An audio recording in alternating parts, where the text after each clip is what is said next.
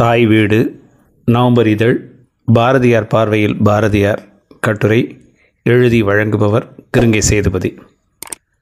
தன்னை பற்றி தானே எழுதியுள்ள குறிப்புகளை கொண்டு மகாகவி பாரதியார் குறித்து இந்த தலைப்பில் புதுச்சேரி பாரதி அன்பர்கள் அறக்கட்டளை நடத்திய மாத கூட்டம் ஒன்றில் நான் உரையாற்றியிருக்கிறேன். ஆனால் அந்த வகைமையில் அடங்காத இந்த தலைப்பில் சுட்டப்பட்ட பாரதியார்கள் இருவர்.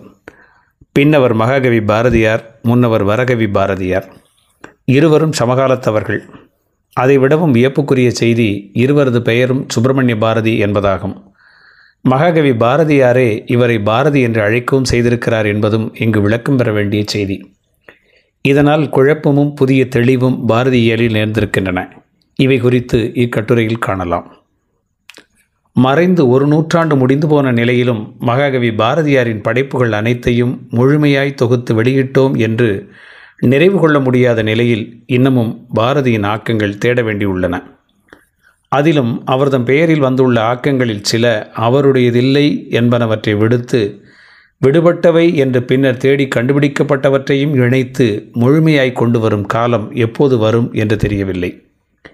பேரறிஞர் மா. பெரியசாமி தூரன் தொடங்கி பேராசிரியர் யா. மணிகண்டன் ஆய்வாளர் ஆயிரா வெங்கடாசலபதி வரையில் பாரதியாரின் விடுபட்ட ஆக்கங்களை தேடி தொகுத்து தந்தவர்கள் பலர்.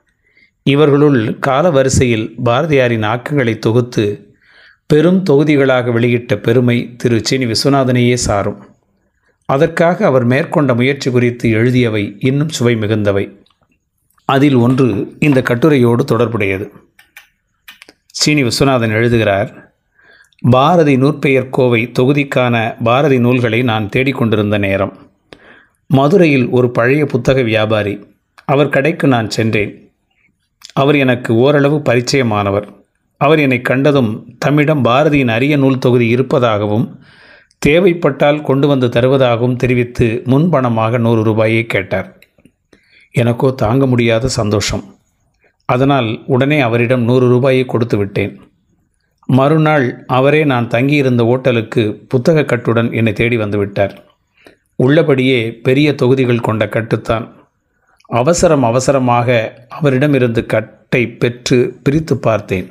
உடனே அதிர்ச்சி அடைந்தேன். நான் ஆவலோடு எதிர்பார்த்த பாரதி நூல்களாக அவை இல்லை. ஒரு கணம் பேச்சனா எழவில்லை. என் முகவாட்டத்தை கண்ட அந்த புத்தக வியாபாரி என்ன சார் பாரதியின் அரிய நூல்களை கொண்டு வந்து தந்திருக்கிறேன் பேசாமல் இருக்கிறீர்களே என்று கேட்டார். இவை அரிய நூல்கள் என்பதில் சந்தேகம் இல்லை ஆனால் பாரதி நூல்கள் இல்லை. வேறொருவர் எழுதியவை என்று நான் கூறினேன். ஆனால் அவரோ நான் கொண்டு வந்த பாரதி நூல்களே விலை அதிகம் கேட்பேன் என்று நினைத்து நீங்கள் இப்படி சொல்கிறீர்களா? நான் நியாயமான விலையைத்தான் கேட்பேன். முதலில் புத்தகங்களை சரிபார்த்து கொள்ளுங்கள் பிறகு விலையை முடிவு செய்து கொள்ளலாம் என்றார். நான் அவரிடம் சற்று விளக்கமாக புத்தகங்களின் பெயரையும் ஆசிரியரின் பெயரையும் பாருங்கள். நூலின் ஆசிரியர் பெயர் வரகவி ஆ. சுப்பிரமணிய பாரதியார் என்று உள்ளது. நூல் தொகுதிகளின் பெயரோ ஜடா வல்லவர் என்பதாகும். நான் தேடும் நூல்களின் ஆசிரியர் சி. சுப்பிரமணிய பாரதியார் என்று தெரிவித்தேன். அப்பொழுது அந்த வியாபாரி என்ன சார் நீங்கள் சொல்லும் பாரதியை வரகவி என்றுதானே குறிப்பிடுகிறார்கள்? சொல்லின் ஆரம்ப எழுத்தின் பேதத்தை பற்றி எனக்கு என்ன தெரியும்? ஆ. சுப்பிரமணிய பாரதியா சி. சுப்பிரமணிய பாரதியா என்று நீங்கள் பாரதி நூல்கள் தேவை என்று சொன்னதால் என் வசம் இருந்த இந்த நூல்களை கொண்டு வந்தேன். எனக்கும் இப்போதுதான் விஷயம் புரிகிறது என்பதாக சொல்லி என்னிடம் பெற்ற முன் பணத்தொகையை திருப்பித் தர முன்வந்தார் அவர் எனக்காக எடுத்துக்கொண்ட பிரயாசைக்காக ஐம்பது ரூபாய் கொடுக்க விரும்பினேன். முதலில் மறுத்த அவர் என்னுடைய வற்புறுத்தலினால் பெற்றுக்கொண்டு மகிழ்ச்சி தெரிவித்தார் என்று எழுதுகிறார். இவ்வாறு பாரதி ஆய்வாளர் திரு. சீனி விஸ்வநாதன் தேடல் அனுபவத்தில் நிகழ்ந்த குழப்பம் யாருக்கும் வந்துவிடல் ஆகாது என்று எச்சரித்தவர்களில் ஒருவர் சக்தி சுப்பிரமணியம். சென்னை பாரி புத்தக நிலையத்தின் வாயிலாக மகாகவி பாரதியார் புதுமை கண்ணோட்டம் என்ற நூலில் பின்வருமாறு அவர் ஒரு எச்சரிக்கையை தந்திருக்கிறார். பாரதியின் பெயரால் வெளிவந்த கட்டுரைகள் பல கதைகளும் பல. இவை யாவும் மகாகவி சுப்பிரமணிய பாரதி எழுதியவைதானா? ஐயம். இந்த ஐயப்பாட்டுக்கு காரணம் என்ன? வரகவி ஆ. சுப்பிரமணிய பாரதி என்ற பெயர் கொண்டவர் ஒருவரும் இருந்தார். அவரை நான் கண்டிருக்கிறேன். பேசியதும் உண்டு. அந்த காலத்தில் அவரும் சுதேசமித்திரனுக்கு கதைகளும் கட்டுரைகளும் எழுதி வந்தார். எனவே பெயர் கண்டு எல்லாம் மகாகவி பாரதி எழுதியவையே என்று முடிவு செய்வது சரியாகுமா? யோசித்தல் வேண்டும் என்று எழுதுகிறார். ஸ்ரீ சுப்பிரமணிய பாரதியாருக்கும் வரகவி என்ற முன்னொட்டு சிறப்பு பெயர் உண்டு. பாரதி என்பது அவருக்கு வழங்கப் பெற்ற பெயர் அதுவே மகாகவி என்ற முன்னொட்டுடன் நிலைத்தும் விட்டது. அதனால் அப்பெயருக்கு முன்னர் இந்த வரகவி பெரிய அளவில் நிலை கொள்ள முடியவில்லை. அதுபோல் வரகவியாகிய ஆ. சுப்பிரமணிய பாரதிக்கு பாரதி என்பது இயற்பெயரா அல்லது தகுதி குறித்து வழங்கப்பெற்ற சிறப்பு பெயரா என்பதும் ஆய்வுக்குரியது. மேலும் மகாகவி பாரதியின் ஒரு சாலை மாணாக்கரான நாவலர் சா. சோமசுந்தர பாரதியாரும் வரகவி ஆ. சுப்பிரமணிய பாரதியோடு இணைத்து கருதத்தக்கவர். இவர்கள் இருவரும் மகாகவி பாரதியுடன் பழகிய அனுபவங்களை அவர் பாடிய படைத்த ஆக்கங்கள் குறித்து சில அரிய தகவல்களை வழங்கியிருக்கிறார்கள். ஆனால் நம்மில் பலருக்கு நாவலர் சோமசுந்தர பாரதியாரை தெரிந்த அளவிற்கு வரகவி ஆ. சுப்பிரமணிய பாரதியை தெரிந்திருக்கும் வாய்ப்பு குறைவு என்றே தோன்றுகிறது. இவ்விரு பாரதியார்களையும் இணைத்து பயன்பெற்றது சுதேசமித்திரன் இதழ். எனவே இந்த குழப்பம் அவ்வப்போது தலை தூக்குவது தவிர்க்க முடியாதது. எனினும் இதனை போக்கும் தெளிவை பாரதி ஆய்வாளர் திரு. பேசு மணியும் சுதேசமித்திரன் தொடங்க பெற்றதன் பின்புலத்தை விளக்கும் கட்டுரை என்றில் பின்வருமாறு குறிக்கிறார். மற்றொரு சமயத்தில் வரகவி சுப்பிரமணிய பாரதியிடம் அடைப்புக்குறிக்குள் இவர் மகாகவி பாரதியார் அல்லர் என்று குறிப்பிட்ட பேசுமணி மேலும் விளக்கம் தருகிறார். ஜி. சுப்பிரமணிய ஐயர் பின்வருமாறு கூறியதாக வரகவி சுப்பிரமணிய பாரதி பாரதமணியில் எழுதி வந்த தொடர் கட்டுரையில் நினைவு கூர்ந்துள்ளார். நம் நாடு தழைக்க வேண்டும். நம் நாட்டில் கல்வி கைத்தொழில் செல்வம் ஆச்சார சீர்திருத்தம் தேசாபிமானம் தன்னைத்தானே காத்துக்கொள்ளத்தக்க ஆற்றல் இவைகள் பெருக வேண்டும் என்கிற விருப்பம் என்னுடைய இளவயதிலேயே முளைத்தது. ஆனாலும் அந்த விருப்பம் ஆயிரத்தி எண்ணூற்றி எழுபத்தி எட்டாம் வருஷத்திலே தான் ஹிந்து என்னும் பத்திரிகையாக பரிணமித்தது. அப்பால் ஆங்கிலம் கற்ற நம்மவர்களுக்கு உழைப்பதை விட சாமானிய தென்னிந்திய தமிழ்நாட்டு குடிமக்களுக்கு தக்க அறிவை ஊட்டுவதுதான் சிறந்தது என்கிற விருப்பம் உதித்த அடுத்த நான்கு வருஷ காலத்திற்குள் அதாவது ஆயிரத்தி எண்ணூற்றி எண்பத்தி ரெண்டாம் வருஷத்தில் அவ்விருப்பம் சுதேசமித்திரன் பத்திரிகையாக பரிணமித்தது என்று எழுதுகிறார். வரகவி ஆ. சுப்பிரமணிய பாரதி மகாகவி பாரதியின் சமகாலத்தில் வாழ்ந்த படைப்பாளி. இவர் மகாகவி பாரதியை விடவும் ஈராண்டுகள் அகவையில் மூத்தவர். திருச்சி மாவட்டம் முசிறி வட்டம் தொட்டியம் வட்டாரத்தைச் சார்ந்த அலைகரை கிராமத்தில் ஆயிரத்தி எண்ணூற்றி எண்பதாம் ஆண்டு ஸ்ரீ ஐயாத்துறை ஐயரின் மகவாக பிறந்தவர். பள்ளி கல்வியை உள்ளூரிலும் கல்லூரி கல்வியை திருச்சிராப்பள்ளி தூய வளனார் கல்லூரியிலும் பெற்ற இவர் மரபுசார் நெறிகள் பிடித்துந்த ஆங்கில கல்வியை இடையிலேயே விடுத்து தமிழ் பயில விழைந்தார். திரிசிரபுரம் ஆ சிவானந்த சாகர யோகீஸ்வரரின் மாணாக்கரானார். இயல்பிலேயே கவிபுனையும் ஆற்றல் கைவரப்பெற்ற இவர் ஒரு முருக பக்தரும் கூட. வேல் வணக்கம் என்ற தலைப்பில் திருப்பரங்குன்றம் திருச்சீர் அலைவாய் திருவாவினன்குடி திரு ஏரகம் குன்றுதோராடல் பழமுதிர் சோலை ஆகிய அறுபடை தலங்களில் எழுந்தருளியுள்ள முருகவேளை போற்றி இவர் பாடிய பாடல்கள் ஏழு. இதில் திருவாவினன்குடி பாடல்கள் மட்டும் இரண்டு ஏனையவை முறையே ஒவ்வொன்று. இன்றளவும் பாரதியார் கவிதை தொகுப்பு நூல்களில் அவர் பாடிய பக்தி பாடல்களில் ஒன்றாக இடம்பெற்று வரும் எமக்கு வேலை என்ற தலைப்பிலான கவிதை தோகை மேல் உலவும் கந்தன் சுடற்கர திருக்கும் வெற்றி வாகையே சுமக்கும் வேலை வணங்குவது எமக்கு வேலை என்பதாகும். உண்மையில் இது பாரதியார் இயற்றிய பாடல் இல்லை. சைவ எல்லப்ப நாவலர் இயற்றிய செவ்வந்தி புராணத்தில் இடம்பெறும் செய்யுள். பாரதியின் கட்டுரையொன்றில் மேற்கோளாக காட்டப்பட்ட இப்பாடலை பாரதியின் பாடலாக சேர்த்துவிட்டது இன்றளவும் நிலைபெற்றுவிட்டது. இந்த பாடலின் ஈற்றடியில் இடம்பெறும் வேலை வணங்குவது எமக்கு வேலை என்ற தொடரை நினைவுறுத்துவது போல வரகவி ஆ. சுப்பிரமணிய பாரதியின் வேல் வணக்க பாடல்கள் ஏழின் ஈற்றடிகளும் அமைந்துள்ளன.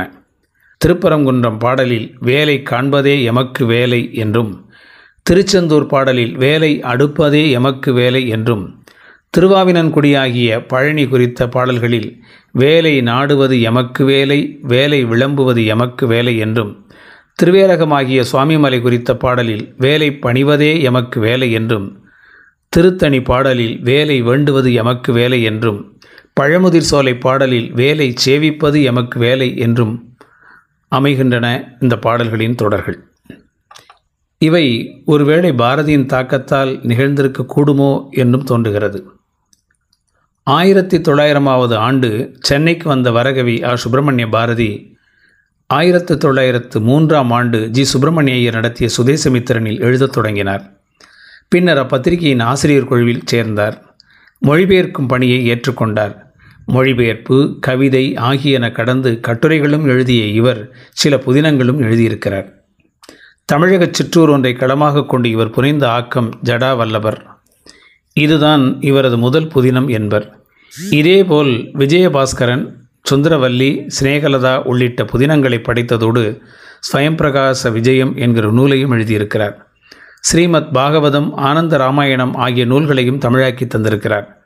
பால வினோதினி என்ற குழந்தைகளுக்கான மாத இதழை தொடங்கி பதினாறு ஆண்டுகள் நடத்தி வந்த பெருமைக்குரியவர். சுதேசமித்திரன் இதழியல் பணியில் இருந்த காலத்திலிருந்தே மகாகவி பாரதியின் நட்புக்கு பாத்திரமாகிய இவர் பாரதியாரின் உற்ற தோழரான வாவு சிதம்பரனாருடனும் நட்புறவு பெணியிருக்கிறார். அவருக்கு கப்பலோட்டிய தமிழன் என்ற திருப்பெயரை முதன் முதலில் சூட்டியவரும் இவரே. அவர் எழுதுகிறார் கப்பலோட்டிய தமிழனுக்கு பிரம்பூர் சிறிய வீடு பிரம்மானந்தம் தரக்கூடிய மாளிகையாக விளங்கியது. இந்த சிறு வீட்டில் கப்பலோட்டிய தமிழனை தனிப்பட சந்தித்து பேச சமயமே அகப்படாது. எப்போதும் எவரேனும் சிலர் வந்து கூடி பேசியபடியே இருப்பர். பிரம்பூர் நம் நண்பருக்கு வாழ்க்கைக்குரிய வசதி அளிப்பதா இல்லாமற் போகவே நண்பர் ஒரு வருஷத்துக்கெல்லாம் தூத்துக்குடி சென்றார். அப்பால் நண்பரை காண முடியாமற் போயிற்று. அவ்வாறு ஏழு வருஷ காலம் கழிந்தது. அப்பால் ஒரு சமயம் நான் தனுஷ்கோடிக்கு பிரயாணம் போகையில் மதுரை ஸ்டேஷனில் என்னை அவர் காண நேர்ந்தது. பார்த்ததும் பாரதி எங்கே இந்த சீமைக்கு வந்து விட்டாய்? என்று கேட்டுக்கொண்டே என்னை தழுவிக்கொள்ள ஆவலுடையவரானார். நான் கும்பிடப் போன தெய்வம் குறுக்கிட்டார் போலாயிற்று நலகாலம் என்று சொல்லிக்கொண்டே இறங்கினேன். அப்பால் சிநேக வாஞ்சையுடன் கொஞ்ச நேரம் பேசிக்கொண்டிருந்து பிரிகையில் தங்கள் புத்தகம் விற்பையான வகையில் இருபது ரூபாய் தருகிறேன் வைத்துக்கொள்ளுங்கள் என்று ரூபாய் இருபது தந்தேன். அவர் பாரதி இந்த ரூபாய் இருபதும் இருபது நூறு என்று கைகுவித்தார். இந்தா இவைகளை சமயம் வந்தபோது உன்னுடைய பால வினோதினியில் பிரசுரம் செய் என்று மூன்று விஷயங்கள் அடங்கிய ஒரு காகிதப் பையை கொடுத்தார். அதை நான் பாக்கியம் இது எனக்கு இருபதாயிரம் என்று பெற்றுக்கொண்டேன். அதற்கு மேல் தாமதிக்க புகைவண்டி இடம் தரவில்லை என்று ஜனவரி ஆயிரத்தி தொள்ளாயிரத்தி நாற்பத்தி மூன்றாம் ஆண்டு பாரதமணி இதழில் வரகவி ஆ. சுப்பிரமணிய பாரதி குறிப்பிடுகிறார். பதினான்கு மூன்று ஆயிரத்தி தொள்ளாயிரத்தி ஐம்பத்தி ஐந்தாம் ஆண்டு மறைந்த இவர் மகாகவி பாரதி குறித்து தந்துள்ள இரு பதிவுகள் இங்கு குறிப்பிடத்தக்கவை. பாரதியியலுக்கு அவை மேலும் செறிவூட்டக்கூடியவை. ஒன்று பாரதி சொன்ன ஒரு சின்ன கதை. மற்றொன்று பாரதி பாடலுடன் கூடிய அவர் நிகழ்த்திய சொற்பொழிவின் சுருக்கம். இரண்டும் காற்றில் கலந்த கருத்தாக்கங்கள் அச்சுவடி வைதாத ஆக்கங்கள் கேட்ட அனுபவத்தை மீளவும் நினைவுகூர்ந்து இவர் எழுதுகிறாவிடில் இவை நம் கைவசமாகி இருக்க முடியாது. அவற்றை பின்வர காணலாம். ஆனந்த விகடன் தீபாவளி மலரில் இருபத்தி ஏழு பத்து ஆயிரத்தி தொள்ளாயிரத்தி நாற்பதில் வெளிவந்த அந்த மலரில் மகாகவி பாரதியின் படத்துடன் வரகவி திரு ஆ. சுப்பிரமணிய பாரதி என்ற பெயர் தாங்கி வெளிவந்த கட்டுரை பாரதி சொன்ன சின்ன கதை அது மீள நினைந்து முப்பத்தைந்து ஆண்டுகளுக்கு பின்னர் எழுதப்பட்ட கட்டுரை. அதில் வரகவி ஆ. சுப்பிரமணிய பாரதி எழுதுகிறார் எனக்கு நன்றாய் ஞாபகம் இருக்கிறது. ஆயிரத்தி தொள்ளாயிரத்தி ஐந்தாம் வருஷம் ஒரு நாள் மாலை போதில் நானும் பாரதியாரும் எங்கள் காரியாலயத்திலிருந்து அதாவது சுதேசமித்திரன் ஆபீஸிலிருந்து வெளியே வந்தோம். ஆகா என்ன சொல்வேன்? பொழுது மலைவாயில் விழும் தருணம். இளம் வெயிலும் இளம் தென்றலும் வீசும் தருணம். உத்தியோக உழைப்பில் அழுத்த பறவைகளெல்லாம் காரியாலயமாகிய கூண்டிலிருந்து வெளிப்பட்டு தாராளமாய் மூச்சுவிட்டு கொண்டு செல்லும் தருணம். ஆதலால் சென்னை அரண்மனைக்கார தெருவின் வழியே உத்தியோகஸ்தர் பலர் கும்பல் கும்பலாக புத்திசலன போய்க் கொண்டிருக்கிறார்கள். அவர்களை கண்டதும் பாரதியார் பாரதி பார். குழி விழுந்த கண்களும் பொலிவிழந்த முகமும் உடைய சிரசில் முண்டாஸ் என்னும் மூட்டை சுமந்து கொண்டு செல்லும் அடிமைகளை என்று கூறி சிவசிவ என்னும் மந்திரம் ஜெபித்து என்று ஒழியுமோ இந்த அடிமை வாழ்க்கை என்று சொல்லி நடந்தார். நானும் நடந்தேன். அழகான கடற்கரையின் அருகே ஒரு புல் தரை. அங்கே போய் இருவரும் அமர்ந்தோம். அங்கு ஒரு சிறு புழு நெளிந்து நெளிந்து சென்றது. அதைக் கண்ட பாரதியார் என்னை பார்த்து சொன்னார் பாரதி ஒரு விஷயம் கேள். இதோ பார் அழகான புழு ஒன்று நகர்ந்து நகர்ந்து போய்க் கொண்டிருக்கிறது. இதன் உடம்பில் மேடு பள்ளம் கோணல் வளைவு கொம்பு மயிர் ஒன்றும் இல்லை. இந்த புழு சிறந்த ஞானி. சென்றது கருதார் நாளை சேர்வதும் கருதார் என்ற லட்சணப்படி முன்பின் கவலையே இது கொள்வதில்லை. பதறின காரியம் சிதறும் என்று புழுவுக்கு நன்றாய் தெரியும். பல சாஸ்திரங்கள் படித்திருக்கிறது. பாரதியார் இப்படித்தான் பேசுவார். அதுவும் தெற்றி தெற்றி பேசுவார். முடிவில் சபாஷ் என்று மெச்சும்படி விஷயம் முடியும். ஆதலால் அவர் பேசும்போது நான் குறுக்கே பேசுவது கிடையாது. அவரிடம் எனக்கு மரியாதை கலந்த பக்தி உண்டு. அது என்னை அறியாமலே அவரிடம் ஏற்பட்டதாகும். பாரதியார் மேலும் சொல்கிறார் அதுவும் தவிர புழு மிகவும் கீர்த்தி பெற்ற ஜலத்திலே பிறந்தது. இதன் சுற்றத்தார்களில் பலர் நேர்த்தியான இறகுகள் படைத்தவர். வானத்திலே பறந்து ஆகாச தத்துவங்களையெல்லாம் உணர்ந்து புகழ் பெற்றவர். உயர்ந்த மரக்கிளைகளின் மீது சென்று பூக்களில் உள்ள தேனை பருகி பிரம்மானந்தம் அடைந்ததாக சரித்திரம் இருக்கிறது. இந்த புழு பட்டுப்பூச்சி கோத்திரத்தில் வண்ணத்தி பூச்சி சூத்திரத்தில் பிறந்தது. இத்துடன் இதற்கு சத்வகுணம் அதிகம். இது ஆகாரத்திற்காக மற்றொரு உயிரை கொலை செய்யாது. அகிம்சா பரமோ தர்ம என்ற வேத விதிப்படி நடந்து வருகிறது. இதோ பார் சிற்றெரும்புகளே. சிற்றெரும்பு கொஞ்சமேனும் அழகில்லாத ஜந்து. உடலிலே சதைப்பற்று சிறிதும் இல்லாதது. ஓர் உருவமா கணக்கா எதுவும் இல்லை. இதற்கு வித்தையும் ஞானமும் இல்லை. ஆனால் எப்போதும் முயற்சி எப்போதும் சலனம். இப்போது வயிறு நிறைந்த போதிலும் உடனே புறப்பட்டு நாளைக்கு உணவு தேடும். கோடை நாளிலே மாரி காலத்துக்கு உணவு தேடி வைக்கும். எப்போதும் அவசரம் எப்போதும் அவசரம். சிற்றெரும்புகளில் சிலவற்றிற்கு இறகு உண்டு. ஆயினும் அவ்விறகு வண்ணாத்தி பூச்சி பட்டுப்பூச்சி இவற்றின் சிறகுகளைப் போல் அதிக உயரம் பறக்க ஏற்றவை அல்ல. அழகும் சக்தியும் இல்லாத இறகுகள் அந்த எறும்புகள் தேனுண்டு பார்த்தவைகள். எறும்புக்கு கோத்திரமும் இல்லை சூத்திரமும் இல்லை. தவிர அதற்கு சத்வகுணமும் கிடையாது. கோபமும் குரூர விருத்தியும் அதிகம். தன் உணவுக்காக எதையும் கொன்று தின்றுவிடும்.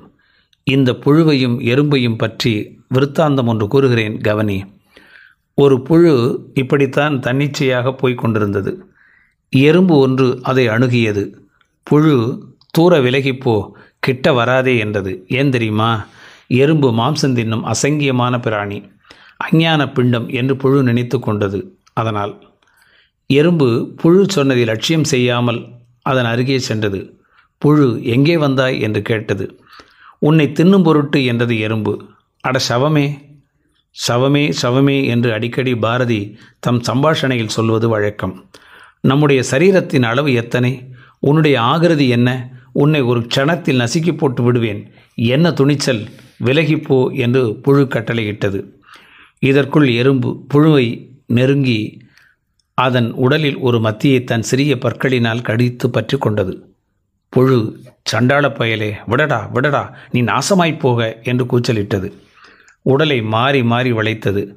இப்படி சொல்லுகையில் பாரதியாரும் தம் உடலில் நெளித்து கொண்டது நன்றாய் ஞாபகத்திற்கு வருகிறது. சிற்றெரும்பு ஒன்றையும் கவனிக்கவில்லை. அப்பால் புழு சிற்றெரும்பை கெஞ்சத் தொடங்கியது.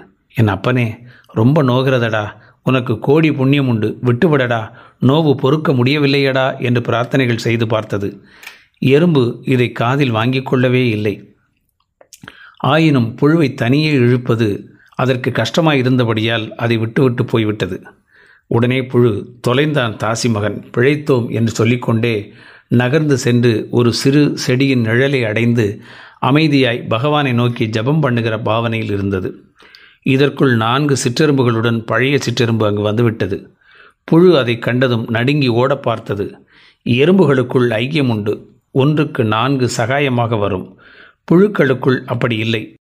ஒரு புழுவை மற்றொரு புழு கவனிக்காது. அவனவன் பாடு தலைக்கு மேலே பாரமாயிருக்கிறது. அவனுக்கு நாம் துணை செய்ய போனால் நமக்கு ஏதேனும் துன்பம் வரும். வழியோடு போகிற சனியனை விலைக்கு வாங்கிக் கொள்வதா என்று ஒவ்வொரு புழுவும் சித்தாந்தம் செய்து கொண்டு சும்மா இருந்துவிடும். ஆதலால் புழுவுக்கு யாரும் துணை வரவில்லை. ஐந்து சிற்றெரும்புகளாக கூடி வந்து அதை கொன்று தின்றுவிட்டன. பாரதி எறும்பைப் போல் இருப்பது நல்லதா? புழுவைப் போல் இருப்பது நல்லதா? ஆலோசனை செய்து பார் என்று கூறி சடக்கென்று எழுந்து ஒன்றுபட்டால் உண்டு வாழ்வே நம்மில் ஒற்றுமை நீங்கில் அனைவருக்கும் தாழ்வே என பாடி குதூகல நடை நடந்தார். நானும் அவருடன் நடந்து இருவருமாய் திருவல்லிக்கேணிக்கு போய் சேர்ந்தோம் என்று எழுதுகிறார். இதில் சொல்லப்படும் புழுவும் எறும்பும் கண்முன் கண்டவை. ஆனால் பாரதியின் மனக்கண்ணில் அவை இந்திய மாந்தர்கள் ஆகிவிடுகின்றன தேச விடுதலை சிந்தனையில் எப்போதும் ஆழ்ந்திருக்கும் பாரதியின் உள்ளம் ஒற்றுமையின் வலிமையை புழுவையும் எறும்பையும் கொண்டு உணர்த்தி காட்டி நிற்கிறது. எழுதுவது போலவே பேசுவதும் பேசுவது போலவே எழுதுவதும் பாரதியின் இயல்பு. அதிலும் அவர் தேர்ந்த கதை சொல்லியாக விளங்கியிருக்கிறார் என்பதற்கு வரகவி பாரதி நிரல்பட தொகுத்து எழுதும் இடத்தில் அழகாக சித்திரப்படுத்தியும் காட்டியிருக்கிறார். ஒன்று புழு உடலை மாறி மாறி வளைத்தது. இப்படி சொல்லுகையில் பாரதியாரும் தம் உடலை நடித்து கொண்டது நன்றாய் ஞாபகத்துக்கு வருகிறது. இரண்டு பாரதி எறும்பைப் போல் இருப்பது நல்லதா? புழுவைப் போல் இருப்பது நல்லதா? ஆலோசனை செய்து பார் என்று கூறி சடக்கென்றெழுந்து ஒன்றுபட்டால் உண்டு வாழ்வே நம்மில் ஒற்றுமை நீங்கள் அனைவருக்கும் தாழ்வே என்று பாடி குதூகல நடை நடந்தார்.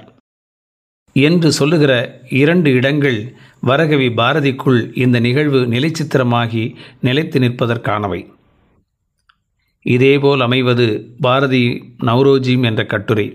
இதுவும் அதே காலகட்டத்தில் ஆயிரத்தி தொள்ளாயிரத்தி ஐந்தாம் ஆண்டு நிகழ்ந்ததுதான். முன்னதில் கதை என்றால் இதில் கவிதை இடைப்பட்ட நிலையில் பாரதி நிகழ்த்திய உரையும் இடம்பெறுகிறது. இனி வரகவி ஆ. சுப்பிரமணிய பாரதி எழுதிய பாரதியும் நவ்ரோஜியும் என்ற கட்டுரை பின்வருமாறு. மழை பெய்து பூமி குளிர்ந்ததென்றால் சகல சீவராஜிகளும் சந்தோஷமடையும். அதுபோல் ஆயிரத்தி தொள்ளாயிரத்தி ஐந்தாம் வருஷம் செப்டம்பர் மாதம் நான்காம் தேதியன்று பரதகண்டம் முழுவதும் சந்தோஷமடையும்படி ஸ்ரீ தாதாபாய் நவ்ரோஜி அவர்களின் எண்பத்தி ஒன்றாம் பிறந்தநாள் உதயமாயிற்று. அன்று இந்தியா தேசமெங்கும் அந்த மகானுபாவருடைய பிறந்தநாளை எல்லோரும் கொண்டாடினர்.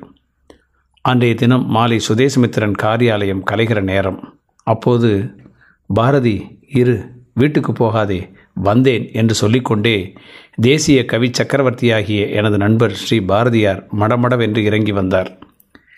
அவருடைய அந்த ஆனந்த நடன தரிசனம் இப்போதும் என் முன் நிற்கிறது. அதை இப்போது நினைப்பினும் தேகம் உலகாங்கிதம் அடைகிறது.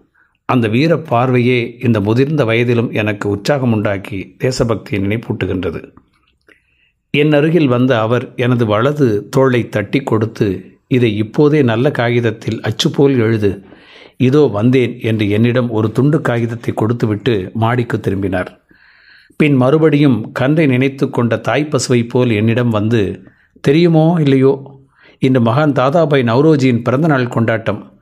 திருவல்லிக்கேணியில் நமது நண்பர் ஸ்ரீனிவாச ஐயங்கார் வீட்டில் நீயும் வா என கூறி சரேல் என்று மேலே சென்றார். இது அவர் வழக்கம். ஈஸ்வர கைங்கரியத்தில் ஈடுபடுவது போன்ற உணர்ச்சி என் மனதில் உண்டாயிற்று. பாரதியார் தந்த காகிதத்தை பார்த்தேன். அதில் பாரதியார் சில பாடல்கள் எழுதியிருந்தார். அவர் வார்த்தைக்கு வார்த்தை ஓர் அங்குல நீளம் இடம் விட்டு ஒரு பக்கத்தில் நாலைந்து வரிகள்தான் எழுதுவார். இன்று மிக நெருக்கமாக எழுதியிருந்தார். ஆதலால் அப்பாடல்களை நான் நிதானமாய் படித்து பார்த்து தெரிந்து கொண்டு பத்து நிமிஷத்தில் எழுதி முடித்தேன். நான் அதை எழுதி முடித்த மறுக்ஷணத்தில் பாரதியாரும் அவர்தம் நண்பர் சிலரும் மாடியிலிருந்து இறங்கி வந்தார்கள். நான் எழுந்து அவர்களை பார்ப்பதற்குள் பாரதி எழுதியாயிற்றா? நீயே வைத்திரு. நான் கேட்பேன் அப்போது கொடு. வா போகலாம் என்றார். நான் புறப்படுவதற்குள் பாரதியார் தம் தாண்டவ நடையில் காரியாலயத்தை கடந்து வெளியே போய்விட்டார். நானும் வேகமாக தொடர்ந்தேன். சற்று நேரத்தில் நாங்கள் அரண்மனைக்கார தெருவின் கோடியை அடைந்தோம். அப்பால் ஜட்கா பறந்தது. சற்று நேரத்தில் திருவள்ளிக்கேணி மடக்கு மாட வீதியில் நண்பர் ஸ்ரீனிவாச ஐயங்கார் வீட்டு மேல் மாடியில் இருந்தோம். அந்த மாடி அந்த திவ்ய அலங்காரத்துடன் விளங்கியது. சிறிய கூட்டம்தான். அதில் பாரதியாரை விட வயதில் பெரியார் பலர் இருந்தனர். அறிவிலும் தேசபக்தியிலும் அவரை மிஞ்சினவர் எவரும் இல்லை. இச்சமயம் பார்த்தசாரதி பெருமாள் கோவில் அந்திகால பூஜையின் மணிச்சத்தம் கேட்டது. எல்லோரும் பாரதியாரின் திருவாய் மொழி கேட்க ஆயத்தமானோம். பாரதியார் நகைமுகம் கொண்டு வீரப்பார்வையுடன் எழுந்தார். அவருடைய கழுத்தில் ரோஜா மாலை கரகோஷ சப்தத்துடன் குடிபுகுந்தது. பாரதியார் உபனிவாச ஆரம்பத்தில் என்ன ஆச்சரியம் இது? சர்வலோக சரண்யன் ஆகிய ஸ்ரீ கிருஷ்ண பகவானுடைய ஜன்மதின கொண்டாட்டத்தை இந்துக்கள் மாத்திரமே கொண்டாடுகின்றனர். நவ்ரோஜி அவர்களின் ஜென்ம திருநாளையோ இந்துக்கள் முகமதியர் பௌத்தர் சமணர் முதலிய எல்லா மதத்தினரும் கொண்டாடுகின்றனர். அவர் உலகில் புகழுடம்பை நிலைநாட்ட அவதரித்த மகானன்றோ என்றார். உடனே ஓம் சக்தி என்றார். அப்பால் பெரியவர்கள் தங்களை வணங்கும் ஸ்ரீகளுக்கு வீரசுபவ என்று ஆசீர்வாதம் செய்வது நம் தேச வழக்கம். வீரசுபவ என்றால் நீ வீரர்களுக்கு தாயாக கடவாய் என்பது பொருள். வீரர் என்றால் வில்லெடுத்து போர் புரிபவர் என்பது மாத்திரம் அல்ல இது சாதாரண ஜனங்கள் சொல்லும் பொருள். உலக நன்மையின் பொருட்டு சாமானியரால் முடியாத அரிய பெரிய காரியங்களை ஒருவனாகவே இருந்து நிர்வகித்து முடிப்பவனே வீரன். இப்படிப்பட்ட வீரனை பெறுவதைக் காட்டிலும் ஸ்ரீ ஜன்மம் பெறக்கூடிய பாக்கியம் வேறில்லை. குஜராத் மாகாணத்தில் நவ்சாரி என்ற ஊரில் ஆயிரத்தி எண்ணூற்றி இருபத்தைந்தாம் வருஷம் செப்டம்பர் மாதம் நான்காம் தேதி அன்று ஒரு பார்லி மாது ஒரு வீரனை ஈன்று இந்த பாக்கியத்துக்கு பாத்திரமானாள். அந்த வீரனே தாதாபாய் நவ்ரோஜி என்னும் திவ்ய நாமம் பெற்றவர் என்று பேசி மீண்டும் ஓம் சக்தி என்று கர்ஜித்தார். தாதாபாயின் தந்தை அவர் குழந்தையாய் இருக்கும்போதே காலமாகிவிட்டார். அவரை அவர் தாயார் வளர்த்தார் என்று பாரதியார் சொல்லி பிள்ளைகளை வளர்ப்பதில் அன்னைமார் கவனிக்க வேண்டியவளை எடுத்துக்காட்டினார் கணவன் இறந்தபின் மக்களை ஒன்றுக்கும் பயன்படாமற் செய்வதில் தேர்ச்சி பெற்ற ஸ்திரீகள் நம் தேசத்தில் அநேகர் உண்டு அவர்களைப் போல் இல்லாமல் தாதாபாயின் தாயார் அவரை திறமையுடன் வளர்த்தார். அதிக தாட்சண்யம் கொடுத்தல் முதலிய மடச் செய்கைகளை அந்த அம்மாள் கைக்கொள்ளவில்லை என்று கூறி ஓம் சக்தி என்று கோஷித்தார். தாதாபாய் தன்னுடையது.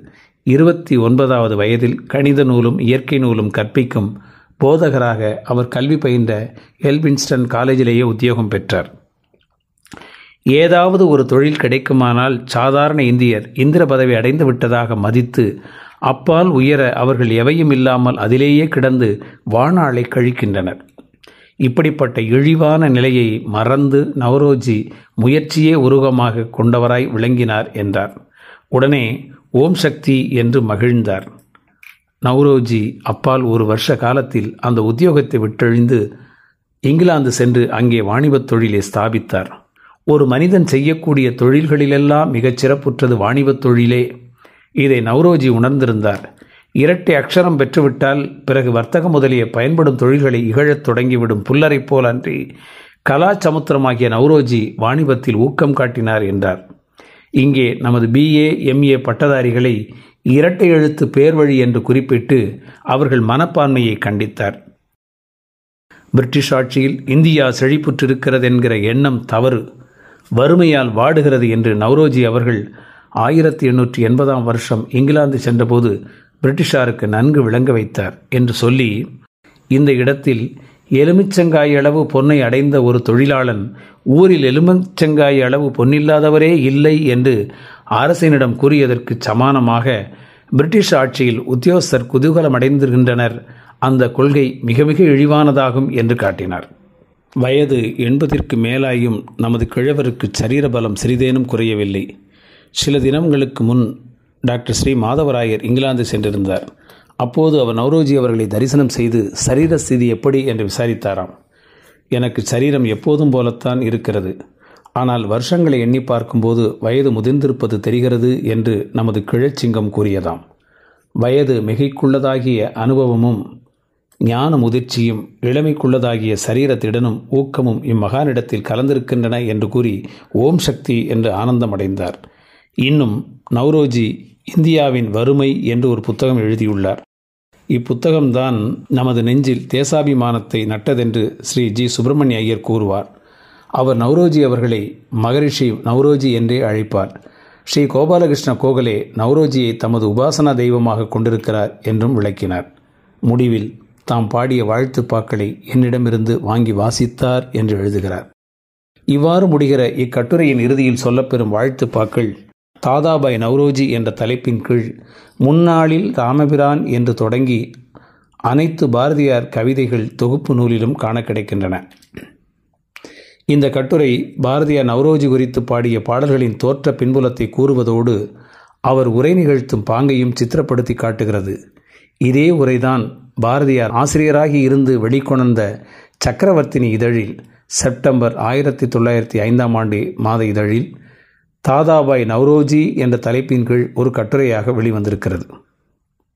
இது சீனி விஸ்வநாதனின் கால வரிசைப்படுத்தப்பட்ட பாரதி படைப்புகள் முதல் தொகுதியில் நாற்பத்தொன்பது முதல் ஐம்பத்தி ஆறாம் பக்கம் வரை இடம்பெற்றுள்ளது. வழக்கமாக பாரதி தன் உரையை நிகழ்த்தி முடித்தபின் அப்படியே கட்டுரையாக அதனை எழுதி வெளியிடுவதுண்டு. அவ்வாறு அவர் நிகழ்த்திய உரைகளையும் அவற்றுள் எழுத்து வடிவேற்ற கட்டுரைகளையும் தொகுத்து வகுத்து பகுத்து ஆய்ந்து தனி நூலாக நான் ஆக்கியிருக்கிறேன்.